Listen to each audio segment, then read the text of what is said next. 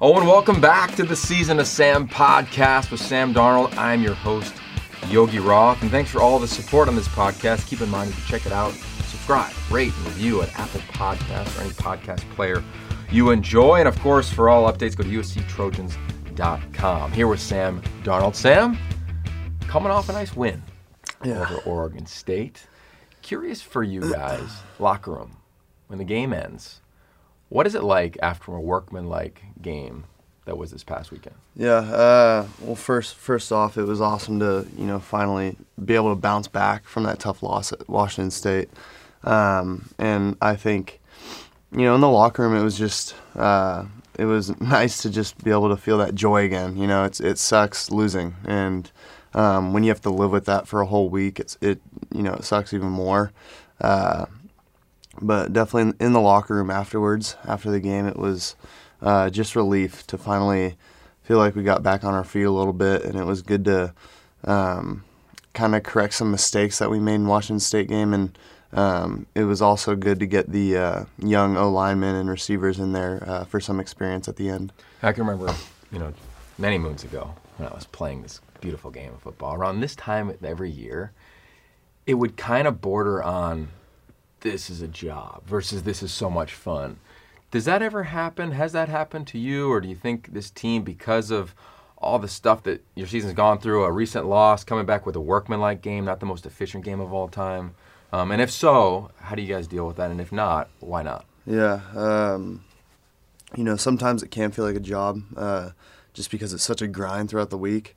Uh, but I think I think Coach Helton and our staff really, you know, I think they do a great job of um, making it as much fun as possible, and I think you have to, um, you know, throughout the whole season because it is a grind, and um, especially you know with um, midterms coming up, um, you know, it's it's hard. And it can be hard to balance things out and be able to watch the amount of film that I want to watch um, personally, and also be able to, you know, be on point for my midterms. So it's definitely it's grind time right now in the season, but you know I think we're ready, and um, I think everyone on the team is really on board with um, just getting after it and continuing to work hard uh, day in and day out every single week. Can you believe that it's October already? It's crazy. It's it's flying by, honestly, and uh, that's one of the things I was talking about with uh, my roommates last night. It was just, um, it really has flown by. Like when I think about spring ball, and then, you know, I think about all the good times in the summer. You know, summer workouts and PRPs, and then fall camp, and all of a sudden, you know, we're halfway through the season, and um, you know, we're still in control of our of our own destiny and it's going to be interesting, you know, um, what certain cha- what um, challenges might, you know, um, you know, be in the way of what we want to reach. But it's, you know, I'm looking forward to it, and I, I know our whole team is as well. You know, training camp, as you know, um, and anybody knows who's been around the game, is the time when a team comes together and gels, right? That's the cliche. But the truth, specifically like offensive linemen, timing of receivers, tight ends, quarterbacks, that's when it all happens. And now here you guys are with kind of a new offensive line, right? You got a bunch of new guys, some new receivers, freshman tight end. How have you tried to make sure that you can create that gel and that unity in limited individual time, limited one-on-ones? You know, there are no more PRPs and Right. Sunday throwing sessions that exist. You have the time you reference to prepare for each game. Yeah, um, I think a, a big part of that is staying positive with them. Uh, just, you know, being, and obviously, I think there's a fine line between staying positive and also um, letting them know when they're wrong and when they need to correct something in their route and telling them, hey, you know, that's my fault. I got to put the ball in this spot. You know, you were right on that route. And, you know, vice versa. Hey, you need to be here. Um, maybe cut your steps down a little bit um, maybe splits, anything like that. Just correcting any little nuances because, and as we saw in the film room yesterday, um, you know, looking at the film from Oregon State, uh, there were there were a little bit of um, you know misalignments that I could have fixed as a quarterback. Um, that that would have helped you know the timing, and I think when I look at it as a quarterback, those are things I got to fix, and I put that on myself and. Um, little things like that that I, I could be better at um, that would really help um, the flow of the game and the flow of the offense. What's like the internal checklist like, right? Because I think for, for listeners, I think it's important to understand like how quick things happen in a game, right? You guys are trying to go fast, Right. obviously.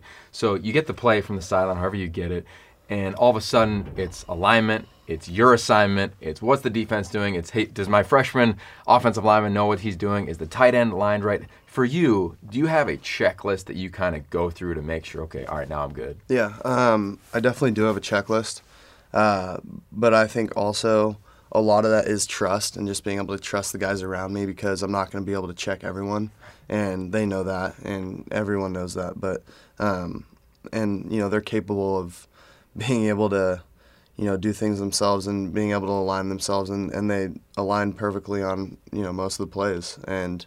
Um, a lot of the plays did work out the way we wanted them to, and I think that showed with the final score too. Is um, 38 to 10. That's a good win, a good team win against a great Oregon State team. So we were happy with the outcome. Um, little things we got to correct, and little things that I have to correct to be a better quarterback. But I think we're on the way, and I'm just excited for the journey ahead.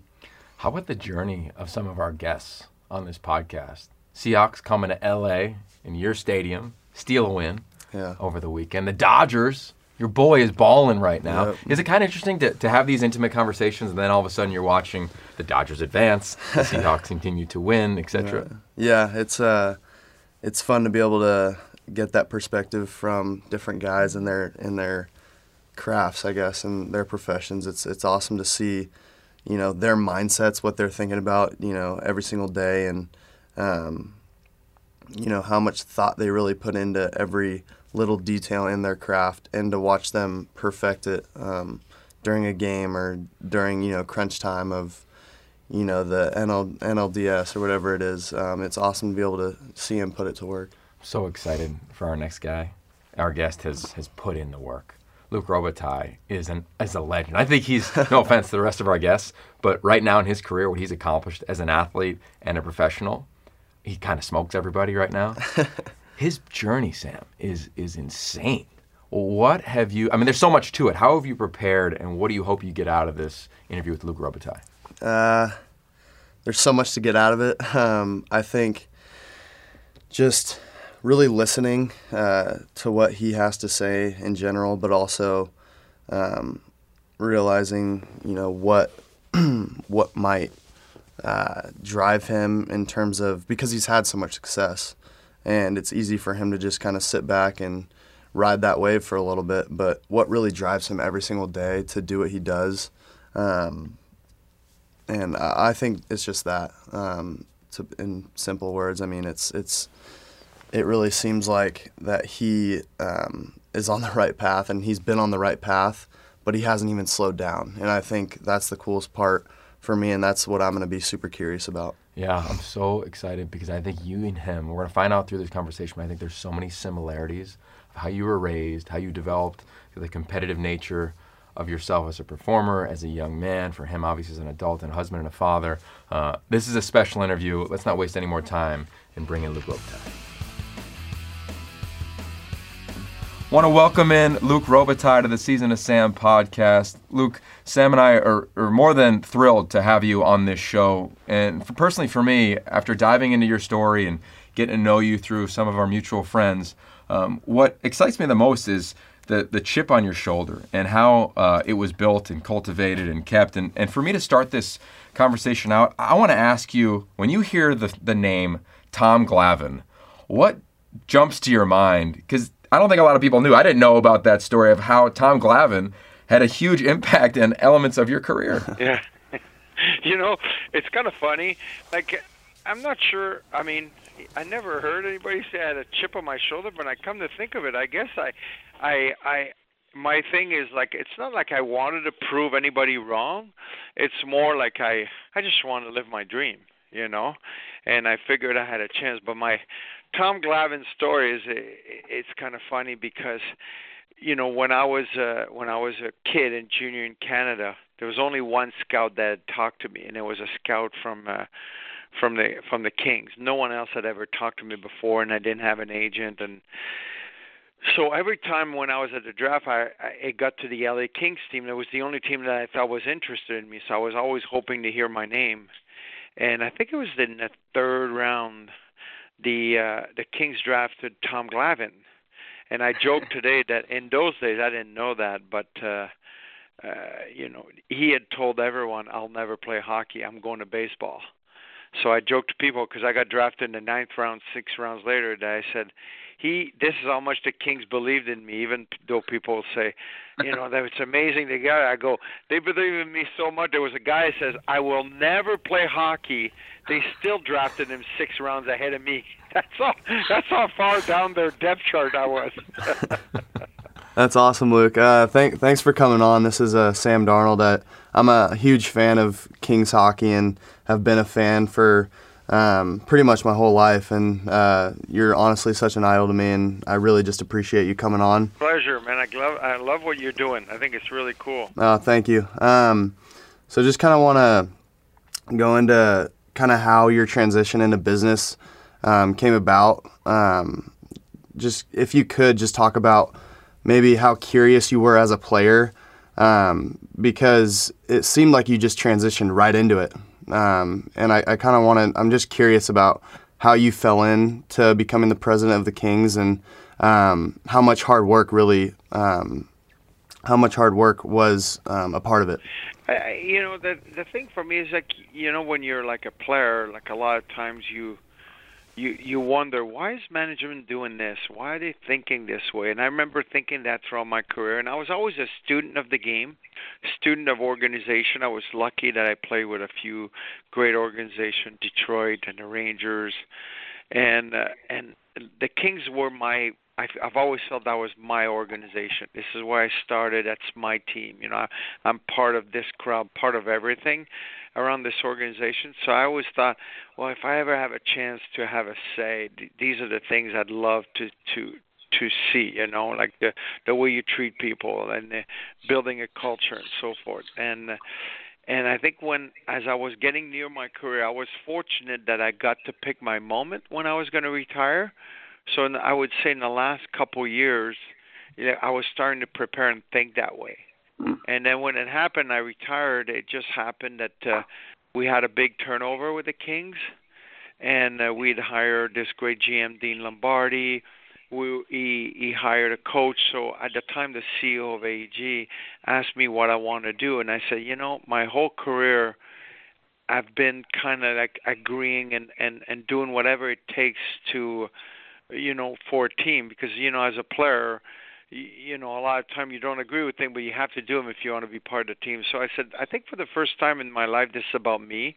So I'd like to take care of me, and uh, so I, I saw that there was a hole with the Kings organization where, on their on their business side, there was really no one taking charge of it. There was no culture. There was no one talking about it. Everybody was just going about doing their business, and that was it. So uh, the first year I was a consultant for them, and I kind of studied the organization, went to all the meetings. I was fortunate that they they let me go to scouting meetings and and different business meeting, and I I realized that was the biggest miss with the organization. I felt like on the hockey side, on the sports side, our guys were doing the right thing. They had a plan, but I didn't feel there was any long-term plan with the with the organization as a whole. So that's where I started. That's how I started with that. You you mentioned in the beginning too how you can kind of see, um, or I guess when you were a player or maybe even a younger kid, you can see how management could be better or you could make it better. And I kind of see myself, you know, whenever I watch a show or a sports show, I can kind of see myself saying like, "Hey, if they did this, it might be a little bit better." And I I also see a little bit similarities in not just that aspect of our lives, but also in the fact that we both kind of burst onto the scene in LA, which is a which is a crazy town to burst onto the scene in. And um, I just kind of wanted to get um, your your advice maybe on how you dealt with the noise that comes with being a star in LA and um, how you handled it um, with you know bursting onto the scene the way you did? Yeah, I think I think the biggest thing is like people used to say, "Oh, it's impossible to play hockey in LA when I started," you know, and and I would tell people, I go, actually, I think it's a lot easier because for me, once you get on the field or you get in uh, in an arena for us, it's the same arena as anywhere else. You know, there's fans, there's a lot of people, but it's the same. You know, so I always took it that way. Hockey was hockey for me, so I never separated, you know, any of that. Like the good thing I would tell people, I said the best thing for me being from Canada is like in January when you have to get out of bed and get in your car and heat it up for 15 minutes because it's so cold. Here in LA, I could take the top down and keep going, you know, and it's sunny. I said I I think it's a lot easier from that standpoint. So I kind of looked at it from a from a good standpoint of view. But to tell you the truth, I think if you're passionate about what you do and if you really love what you do, no city, no money or anything like that should change you for how you feel about the game that you love. You know, I mean, it's like you look at the best player in sports, like whether it's Tom Brady or for us Crosby. I mean, they got all the money in the world, but they don't seem to care. They're trying to be better at what they do every day, and that's what makes you know like players great. Is what are you willing to do to get better tomorrow, you know, or today? And what what maybe um, because I know you just said Crosby's the best player in the game, but a lot of people might say Ovechkin is, and just kind of curious, honestly, of why you said Crosby and what maybe is it about his game that drives you to say that? Well, I mean, Alex Ovechkin is the is the greatest goal scorer for the last whatever ten or fifteen years to play a game. I, we we all believe like a guy like Sidney Crosby, he just he's a great player, but what he does to help your team win, there's mm-hmm. no one else in our league that could do as much as him. And it's not just scoring goals or getting points. It's the it's the the attitude he brings towards the game that makes him so special. He is he is a once in a lifetime type of player. Like he his talent is is above most people, but his character and his work ethic is like you could take the the the, the best grinder you have on your team or or the guy that you know you hear about like that has no talent that's willing to never give up and work harder than everyone in practice and that's Sidney Crosby. But then yet he's a superstar and he's doing that, and that's right. why we all say in our game he's the greatest player. I mean, right now the the best talent in our league is probably Connor McDavid, and he'll be the first one to tell you. He goes, "Oh man, I'm nowhere near Crosby," because we all know the respect Sidney Crosby's earned by his work ethic and what he's done on and off the ice, you know, for so many years. And how hard how hard is that to see in maybe scouting a player because we talk about it all the time in football. There's so many intangibles, especially with playing quarterback. Um, how hard is that to maybe see in scouting a guy like Sidney Crosby? I think I think you can't see that in three, four games. If you you know if you have like someone you really have an eye on, you got to look a little deeper because you know if you can find heart you can never it, it, people underestimate hearts. There's a lot of talks about database and you know collecting it and and looking at everything every stats that can break down a player. But heart and willing to pay a price to be the best is something that's that's how you become you your team becomes one of the best I mean, you think of the 49ers back in the day with Joe Montana, and and you go you go down the list of all the teams that had great success in sports, and their leader always you you know the kind they're good people, and they have heart and they work hard. I mean, it, it's amazing, you know. Like none of them were bad people. Like all the top leaders, when you hear stories later, you know, and that's people I think underestimate that point. Look, I want to follow up on that with you. Um, heard a story about you growing up and how your dad worked at a scrap metal yard and would come home and you guys would build these pucks and you would you know just hit them hit them and hit them you'd bounce a tennis ball off your stick for hours and you know, we kind of called this that called, we've called that the lonely work here on this podcast with sam. And i think what excites me about both of you and similarities is the humble beginnings you came from and the work ethic that nobody saw, maybe the heart that you described moments ago, is that where you think that you cultivated your competitive temperament way back in the day that nobody knew about after just scouting you for a few games? Yeah, I think so. I mean, you know, I, I think back, you know, it was never work for me. It was just I loved it, and I was really trying to just get better. You know, yeah, my dad would. uh I describe it. He would take the weights. There's weights around a tire. They're they're um, it's not metal. It's lead, and he would take a torch and melt them in a, in a dog uh, a, a can of food uh, for dogs. He'd melt them at the bottom, and they would they would go at the bottom, and they would dry off and turn into a puck and he would cut the cannon and just bring those at home. And they I mean they weigh like a couple pounds. I was heavy to to shoot. And so I'd practice that thinking my my wrist shot would get better. And then I'd bounce a tennis ball against the wall. And it's kind of funny in my career. I don't know how many goals I got out of tip-ins, but I was one of the best in the game. And I never thought about it until years later when I read the book uh, Outliers. And I'm like, oh, I think I had my 10,000 hours of practice by the time I was probably 18, you know, because I kept it, I never counted the hours, but I I know I was practice. I remember my friends would ask me to go out in the summer, say, "Hey, we're doing this, guys." I was playing. I'm going, "No, I'm gonna go play a hockey game." And it was it's funny the irony. Most a lot of them were better players than me at the time, and I ended up being the only one that made it in the NHL. You know, it's kind of because you know everybody plays hockey in Canada, and I would just constantly try to just get better. That was my thinking. So you always talk about, or I guess me and Yogi always talk about how fun sports are, and just how fun sports are to watch, the stories that are included in sports, and um, you just mentioned, I mean, just playing hockey and uh, practicing, you know, shooting the puck with your with your dad, and I did the same thing with my dad, you know, throwing the football around in the front yard, and um, it was always it was always so fun for me, and seems like obviously it was a blast for you, but um, coming down the stretch here in the season for us, it a lot of guys on the team, myself included, um, sometimes it can feel like work, and um, there's a lot of late hours watching film and trying to get better in certain areas of my game. I just wanted to get your um, opinion on, you know, the balance between work and having fun, and is there a balance there, and how how did you cope with that um, during your career? Uh, I don't know what the balance is. That's a great question, by the way. I I don't know what the question. I'm trying to think of my career.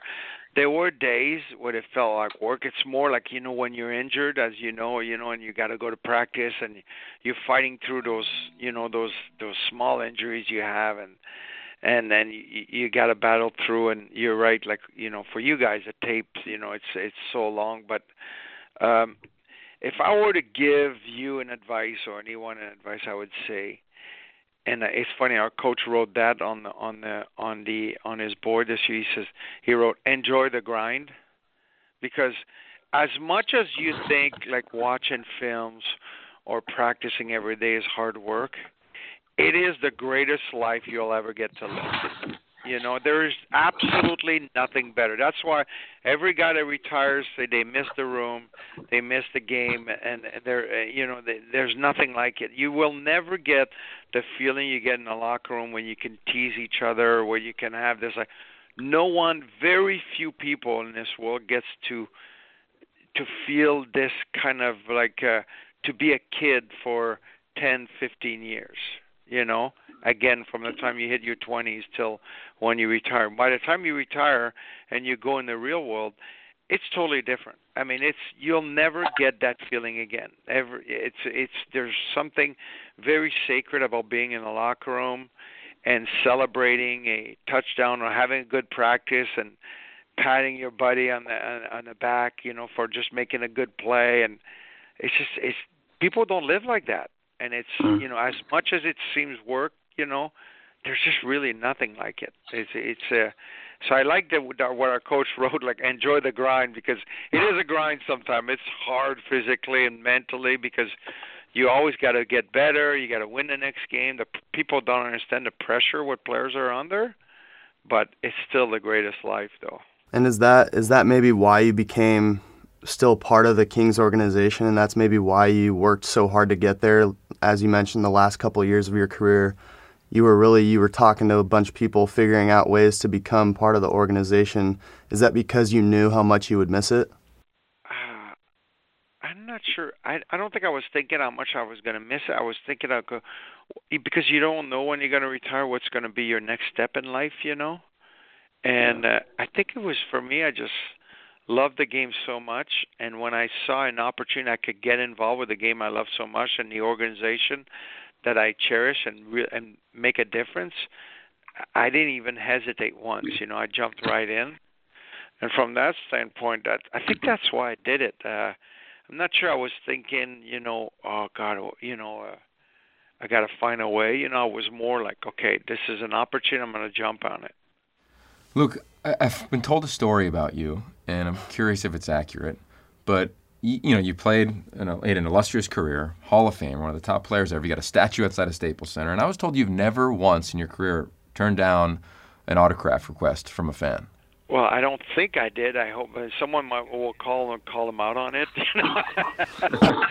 But no, I I just you know eh, this is what I tell every once in a while we get our players and I see them walk out and they're kind of annoyed and I, and I tell them I haven't told all of them but I've told a few I go look when you were 16 years old if I would have asked you say if you could play in the NHL in 3 years okay but here's the caveat you know everything will come with it you'll get the fame you'll get your money you'll maybe win a Stanley Cup and so on but there's one thing you're going to do. You're going to have to sign a million autographs. I said, I'm 100% sure at 16 you'd say, absolutely, Mr. Robitaille I would do it. Luc, last question for me is I, I just, I'm so curious. I got to know what, what it's like having a statue outside of Staples Center because you see all the great players from different sports who have a statue outside of that arena. It's what, what runs through your head? Maybe, maybe the first couple years of when it was out there. Um, what what what are your feelings that you get when you when you see that statue? I think it's it's humbling. You know, I I never looked at myself as a guy that would have a statue or have a jersey retire or let alone be in the Hall of Fame. I kind of still look at myself as the kid that was just trying to get better every day. And it's kind of the way I live my life now, you know, on running the Kings. We're trying to get better every day and I never kind of stop on on enjoying the past. It's it's it's a little humbling. The the other day I was walking and I and I try to not look, you know, but I saw it and I saw it was right next to Magic, Magic Johnson. I'm like, man, you know, it's freaking Magic Johnson. It's pretty cool. so, so it, it's it's a weird thing for me to uh to even address. You know, it's very very humbling. That's the only words I could come up with. Oh, Luc, th- this is incredible. And before we let you go, um, I know for Sam it's going to be humbling to, to hear an answer for you on this, but when you watch him play, um, a lot of great players that I've watched, I always think the number one quality is instinct. And do they play with an instinct? And what is their instinct? I'm curious for you as as a Hall of Famer, as an iconic performer um, on competitive stages, big ones at that. When you watch SC play and Sam play the quarterback position and burst onto the scene as he has, what jumps into your mind as an evaluator, as a competitor? instinct and passion tour and that, those are things like you could teach as you know sam you you can teach anything you know you could get stronger you could get quicker i believe you know. Uh you you you can learn routes you can learn play but there's a couple things in sports you cannot teach you know. You can't teach passion and you can't teach instinct and that's what make makes you know very few players great. Like I mean, you, you look at different guys that have played the game, and you know the way the way they're going about it, and and what made them great is their instinct and passion, and it's just you can't teach that in any sport, you know, and that's you know when you got that, you know, you got to enjoy the ride, enjoy the grind. oh, Luc, we enjoyed this ride. It was not a grind at all. Thank you for taking the time out of your day. It's early in the season. Uh, Sam and I definitely want to wish you best of luck as the Kings get going. All right, thank you guys. It was great talking to you. You got it. Thanks, man. Talk to you soon. Good luck. Okay. Yep. Thanks, Luc. You too. Okay. Bye bye. All right. See you, man. A big takeaway for me is that I see similarities of you two of how you started. You know, he talked about passion and instinct. When you talk to him and listen about him hitting the puck or hitting a tennis ball hundreds and thousands of times. Did you flash back? You you, you brought in a little story about you and your dad playing catch. Did you have similarities there? Yeah, um, even last night. I mean, because I just have a football in my room that, you know, sometimes me and my roommates will toss back and forth, maybe break a couple glasses here and there, but um, no, we'll just toss it back and forth. And last night I was just, as I was thinking about what kind of questions I wanted to ask Luc, I was kind of just tossing it, um, you know, up to myself and laying on my bed, just tossing it back and forth. And um, I think that just without even thinking about what I was doing, just that kind of passion for the sport that I play and um, just being able to go out there and um, be able to toss the ball around with my friends whenever I want without it feeling like it's a job. I think that goes back to, you know, being able to have fun even when it is a grind. Yeah, I think that's a great point. I mean, we, we talked about that in the beginning of this podcast. You guys just come off a game against Oregon State. You got Utah this coming weekend, and here we are talking to Luc Robitaille about the fun and how much fun it is. And at 16, when all you would give everything to be USC's quarterback, to now being 20, Yeah. right? And and you are USC's quarterback, and all the attention and the hands, and everybody's asking for a million things, but remembering that it was that dream with you as a kid, throwing the ball maybe to your bed, to yourself in your bed San Clemente. Yeah, and I think this this podcast with Luc has um, really showed me to just embrace every single moment that I have because, um, and you know, I talked, um, I talked to Carson. I mean, a couple weeks ago, and I'll never forget what he said. Just um, to live in the moment because before I know it, it's going to be gone, and um, whenever that time comes. Um, I'm gonna look back on memories, even talking to Luc and being able to, you know, go out there on the practice field of Howard Jones Kennedy Field, just being able to live live out my dream of playing USC football. And sometimes in the grind and in the busy weeks of watching film and practicing, sometimes that can get lost. And I think it's good to have conversations like this about just embracing it and loving it and remember why we play the game. I love it. Another guest on the Season of Sam podcast, Hall of Famer, jersey retired, statue out front of Staples Center, drafted after Tom Glavine, and it is October, so we're gonna wish the Dodgers and our boy over there good luck, who came on the podcast earlier this month. And we're gonna take a break here, Sam, but I'm gonna talk to the leader of the Misfits, Chris Hawkins. he says that he talks the best trash among the DBs, apparently. So we're gonna dive into that. One of the five graduates on USC's team. Any advice as we talk to one of the misfits Uh, any advice for for for interviewing Chris Hawkins? for interviewing him? Uh, be careful. Um, You might you might set yourself up for him to talk trash to you. Um, but um, no, Seahawks Seahawks a great guy, and I know that whenever he whenever he says something to me on the practice field, it's out of love. And uh, no, Seahawks, awesome, and um, he's one of the guys also who um, took me in a little bit under his wing um, when I first got here as a freshman because he was he wasn't necessarily an older guy, but he was one of the guys who fit in with that crowd, and you know, ever I can't thank him enough for what he's done, and he was part of that group um, that kind of um, it made it easy for me to kind of segue into a leadership role um, early in my you know USC football career. All right. Well, Sam Darnold. No, you're off. You just heard from Luc Robitaille. We'll be right back with senior captain safety Chris Hawkins. Welcome back. Here we are with Chris Hawkins, the captain, defensive back. Chris, first and foremost, I got to ask about the Misfits. What is the Misfits? What is that nickname all about? And break it down. Uh, the misfits is something that the defensive backs as a whole we call ourselves. Uh, it's, just, it's basically how we, how the style of play that we have on the field. You know, we're reckless. I mean, we make plays on the ball, and we don't really care. You know what the offensive player thinks about us. You know, it, it's just the way we go about ourselves. As you can see, we all talk a little, a little crazy to the offensive players when we're on the field. You know, our our uh, defensive back coach doesn't like it too much, but I mean, it's just a swagger that we have about us. Where does like the Misfits come from? Is that like in the meeting room? You're like, all right, what are we gonna call ourselves? All right, we're the Misfits. That'll be, that'll be great. Yeah, well, th- over the summer we uh, decided to, you know, take on, you know, a nickname because I mean we're all returners. I mean we've all put in a lot of time with the team, and I felt like we were one of the best secondaries in the country, and so we needed something. You know, UW last year had the, the dog pound or whatever, so we decided we wanted something that you know people can know us by, and then we, we brought on the Misfits. I think we actually have some shirts being made right now. Oh, okay. So yeah, we're we're taking that on full head of steam. Okay, so I, I played receiver Mm-hmm. growing up and when I was in college. Um, you obviously defensive back. Mm-hmm. Take us inside the game a little bit of the smack talking that occurs in game between Yeah. receivers and DBs because it's hard to be a DB right now. It is like the worst position to play in this era of talented quarterbacks and spread offenses and up tempo systems. Yeah. Well, I mean, talking smack is a part of a defensive back's game. I mean, if you go back to all the greats, I mean, Champ Bailey, Brian Dawkins, all those dudes, Deion Sanders, they all talk crazy to the to the receivers, and it's just something that has to be done. I think.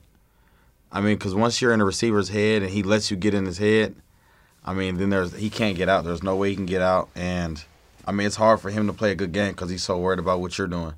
And I, the same could be said the, the opposite way. I mean, if they're if they're if a receiver is mossing you all over the field and he's talking crazy to you, then you don't really have anything to say, and so it gets you out your game because you're worried about where's he at? I want to hit him and things like that, and then you get away from the scheme of the defense. But I mean, if you're if you're talking mess the right way and you're playing when you're making plays, then I mean it's the best of both worlds. Right. I'm curious for you because the reality is, look, DBs are going to get beat sometimes, right? Where for you, because you've had an interesting journey. You know, Yeah. Uh-huh. you played corner. Obviously, you're playing safety. You're a captain. You're a graduate, one of five on the team. Yeah. When did you feel that you had real grounded confidence versus hyped up confidence like majority of young players have when they come into college and expect to be maybe better than they're prepared to be at this level of competition? Yeah. Uh, I mean, I would say I got my full confidence probably when I was halfway through my sophomore year. I mean, my my I redshirted my first year as a redshirt freshman. I was starting, but at the same time, it was it was a little iffy because I was my first my first start in college. I was like 18 years old. I, I was shaking, scared, and then the the the following season, they they moved me to safety, and I wasn't fully confident then because I didn't know really how to play the game at a high level at that position because I've never played it before.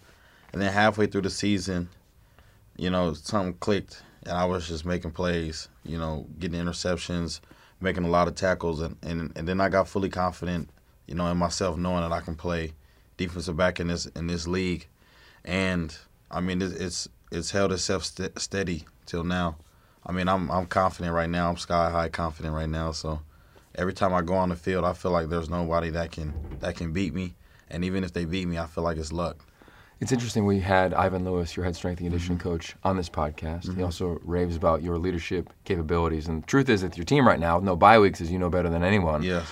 you're having to play young guys due to injury. So I'm curious, mm-hmm. as a leader, have you pulled well, one of those young wideouts, offensive linemen, tight ends aside? Because I'm sure, just like you said when you were a young guy, you acted like you were ready for it. But the mm-hmm. reality is, you walk into the call and you're like, whew, I, Yeah. I, I might not be. You know, how have you pulled guys aside to make sure that they can at least play with some of the confidence that you have at a very young age? Yeah, I've talked to multiple, you know, of the young guys. You know, just just basically telling them, you know, no matter what, you got to be ready for the situation at hand. You know, no matter how young you are, I mean, we don't have no option but to play you. So you obviously were good enough to come here, and you're obviously good enough to play in a game where you'll be redshirting. So you know, I've talked to guys like Aaron Cro- Eric Croman Hope, you know, who really didn't show them as much confidence as I would like to see out of a out of a true freshman that was actually playing. You know, so I, I took him to the side and basically told him, just just play your game, what you what you usually do. You know, show everybody how why you come here, why you, why you're so good. And then there's some guys like Jody Lewis, who whose confidence is sky high right now, even as a true freshman. So I don't really have to say too much to him. He's going to make his plays regardless. You know, I'm, I'm interested in, in your family backstory. You mm-hmm. know, I watched a video on you that'll be linked at USC's Facebook page, and it was your dad talking about you. And you said that after a game, as a senior in high school, your dad pulled you aside and said, "Hey, man, you not you might not be good enough. You might not be ready to go play at USC." Yeah. And you said that stays with you. Curious what it's like to hear that from someone that you've idolized and someone that obviously raised you and mentored you. And then how have you put that to work? Because here we are, five plus years later from that conversation. Yeah. Uh, that was one of the most humbling experiences of my life, and I mean he was being 100% serious when he when he told me that. You know, it was my it was one of the the worst games I had in high school football, and as a as a high school football player, as a as a four star and you know number one corner in California on the West Coast, you, you're supposed to dominate.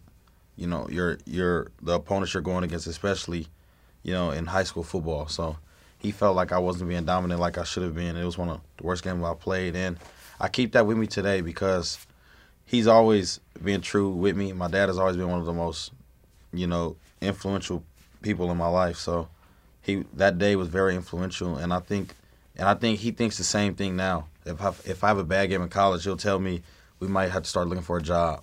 You know, the NFL might not be you know in your future. So that's something that's very humbling. You know, and I think that's why I play with the passion and the effort that I do. Expectations for student athletes when they come to universities like USC Mm-hmm. Are high. You're all usually the top corner or the top whatever in Yeah. California, wherever Yeah. you're from, even in the country. How do you deal with that? Because I think now it's there's more hype around that than ever, and as we just talked about, there's a lot of young guys that are playing, I, and I just have to imagine you being a great source of someone to lean on for those young guys because I, I feel like the pressure on the individual student athlete is 10x what is being placed on him probably from the outside, which is already a lot. Yeah. Uh, I think you just got to take it, I mean, day by day. The pressure's to come with it because you're coming to a great university like USC. And I think most of the pressure comes from the the people at home. You know, I remember when I was redshirting, there was people, my friends at home, like, why aren't you playing? You know, things like that. And I and I feel like most of it is that you don't want to let those people down because they they they want to see you play. They you know you got people texting you talking about I'm watching the SC game. You know, hope, hope to see you ball out. But the reality is you're redshirt and you're not going to get in, so they don't get to see you. So that that that's a big part of it. You know, just the at at home factor. You don't want to let people down. You know, you want to be the guy that plays as a true freshman. But in the reality of it, I mean, when I came into college, I was 162 pounds. I wasn't. You would have threw me out there. I would you got you would embarrass me. You know, and I'm glad the USC coaches didn't do that because I was able to put on 20 pounds in the off season as a 17 year old kid, and then it helped me for my future. We always talk about at DBs, you got to have a short memory. Yeah. You to develop that. You know, Yeah. because I, I figure it's got to stay with you if you get beat for a pass, but you've Yeah. got to move to the next snap with the tempo. And how have you processed that? Oh, see, that was something that I had to build as a, you know, getting older and being wiser. You know, more and more snaps, more and more games, because as a as a as a freshman, as a sophomore, you know, 18, 19 years old, you're like, you get beat, it's like, oh my god, like I just got scored on, and then you're you're you're thinking about that play, and it's it's messing up the rest of the game for you because you're not really thinking clearly. You're you're obvious every time you go back to the sideline after a series, you're thinking about how you got scored on and what that's going to look like in film. You know, now that I'm a redshirt senior, 22 years old, now it's like, okay, well that play's over. I mean, you go through with the. It's not like you're going to get benched for one play, so it's not going to happen. So you just think about it. You think about it for that 30 seconds until the next play is ran, and then it's over with. And then you go home, watch the film, see how you can get better from it. Out of all the USC safeties you grew up watching, who's the one that you idolized or looked up to the most? Uh, I actually grew up watching Terrell Thomas the most. Yeah. Yeah, because he's from Rancho, and I knew a Rancho kid. I knew he used to come back to the community and throw, you know, these little camps that we used to go to. So I, I used to watch him the most, and to see him get drafted, you know, second round and be able to play the career that he did was was pretty impressive to me. I was on the coaching staff when he was called T2 back Yeah, then. That was the yeah, nickname. that's why I call him now. Yeah. And I can remember him and Dwayne Jarrett, Steve Smith. I mean, Yeah. just daily Yeah. getting after it. Do you have a wide receiver that you get after daily and make sure that you practice the trash talk and you try to bring into the misfits on the field? Oh, absolutely. Uh, Deontay Burnett. Mm, best on best. Yeah, absolutely. You got. I mean, you you have to. I mean, you got one of the the best offensive players that we have, one of the best defensive players that we have, and you always have to, you know, go like Coach Helton says, is iron sharpens iron. Yeah. You always want to go against the best, and so every time I get the opportunity to to go down there and do one on ones, I you know I love to go against him, whether that be playing outside or inside.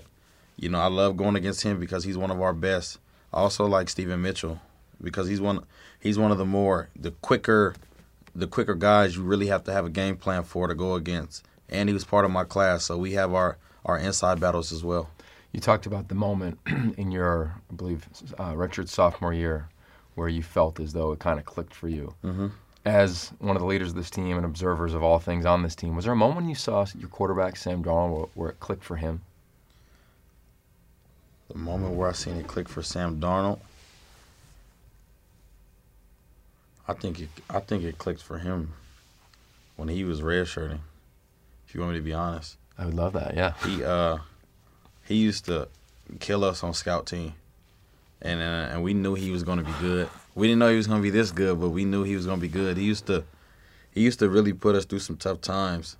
We used to have a uh, Kenoto Hudson, one of our old our old coaches, used to make a tape of Sam just murdering us, and it used to it used to get bad every week, and we we we we ended up like being angry at it. So we used to try to go hard in scout team. Usually when you're just trying to get a look and you know get through practice, we we were really practicing super hard so that he wouldn't embarrass us anymore.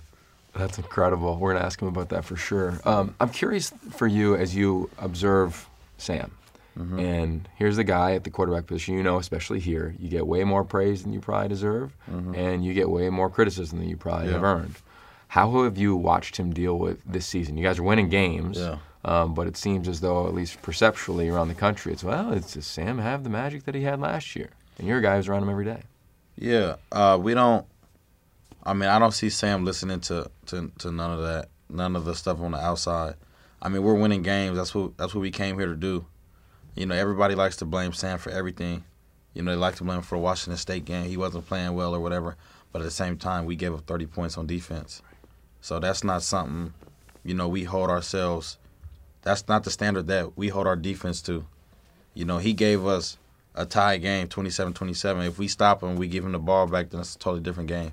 So we end up letting him drive down there and kick a field goal, which eventually won them the game. So, you know, we don't like to. We're we're a team. We're one team, and that's what the leaders preach on this team. It's not about what he did or what they did. It's about what everybody did collectively. And we know Sam has our back, and he knows we have his as well.